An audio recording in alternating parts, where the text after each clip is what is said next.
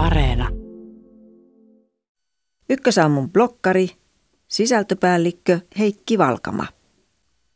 Kun Suezin kanavaan juuttunut konttialus Ever Given jokotti paikallaan koko maailman pällisteltävänä, kuvittelin kannelle keskustelun, jossa perämies hymyillen taputtaa kapteenia olalle ja lausahtaa, moka on lahja. No, jos ajatellaan, että lahja se on huonokin lahja, niin mitä sitä muuta väittämään? Viime vuosina yritysmaailmassa on alettu puhua epäonnistumisen juhlistamisesta ja mokista iloitsemisesta. On aiheesta kirjoitettu monta kirjaakin. Suomeksi on ilmestynyt viime vuosina ainakin Mahtava moka, uskalla opia menesty ja Kantapään kautta. Tuorein Mokaamalla menestykseen lupaa nimensä mukaisesti, että ehkäpä mokaaminen onkin tie menestykseen.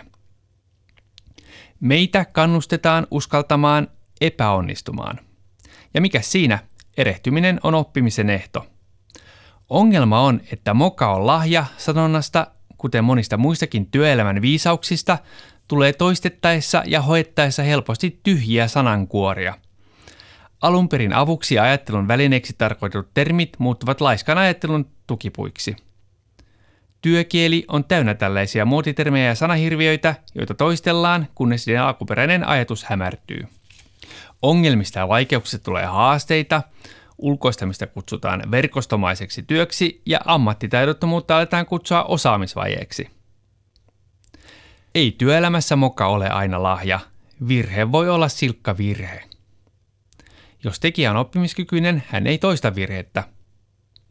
Otetaan vaikkapa viime joulun tapaus, jossa Keva maksoi vahingossa eläkkeet liian aikaisin ja 400 000 ihmistä sai rahat tilille vääränä päivänä.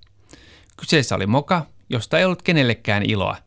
Se oli puhdas moka, inhimillinen virhe, joka aiheutti monelle eläkeläiselle käytännön ongelmia. Tuskin eläkkeensaajat julistivat kuohuviinillä hienoa epäonnistumista. Tuskin niin teki edes eläkeyhtiö. Kevässä käytiin varmasti työt ja prosessit tarkkaan läpi, ettei jatkossa tule vastaavia mokia. Laiha lohtu, jonka kutsuminen lahjaksi, vaatii melkoiselle kierteelle taipumista.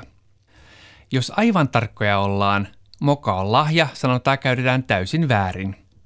Alkujaan sanonta tulee improvisaatioteatterista. Siis se ei todellakaan tarkoita virheestä oppimista tai sitä, että moka olisi jonkinlainen lahja. Improvisaatiovalmennuksia järjestävä Jani Turku sanoo, että moka on lahja tarkoittaa sitä, että virheet otetaan osaksi improvisaatiota. Tai teatterikielellä.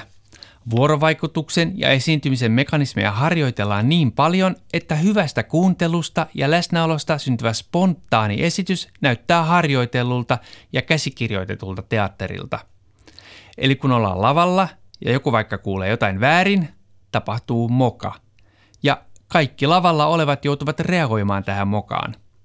Ja jos tämä moka ohitetaan, se on huonoa improvisaatioteatteria ja hyvässä teatterissa moka otetaan osaksi teatteria. Näin mokasta tulee lahja. Suomeen tämän tavan tehdä teatteria toi aikanaan Keith Johnstone. Kanadalais-britti oli yksi maailman tunnetuimmista improvisaatioteatterin pioneereista, joka piti vuonna 1990 Espoossa kurssin. Sen pohjalta syntyi esimerkiksi Stella Polaris improvisaatioteatteriryhmä. Moka on lahja sanonta on siis irtautunut alkuperäisestä käytöstään – Moka ei ole lahja, inhimillisyys on lahja.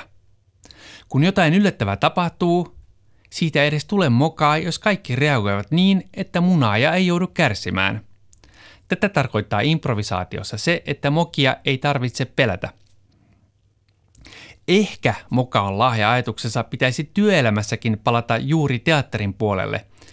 Se tarkoittaisi kuuntelemista ja läsnäoloa, toisen ajatuksen päälle rakentamista. Mokaamisen pelko on tekemisen pelkoa. Eli kuten Levi and the Leavings laulaa, eihän rallia voiteta, jos siellä pelätään.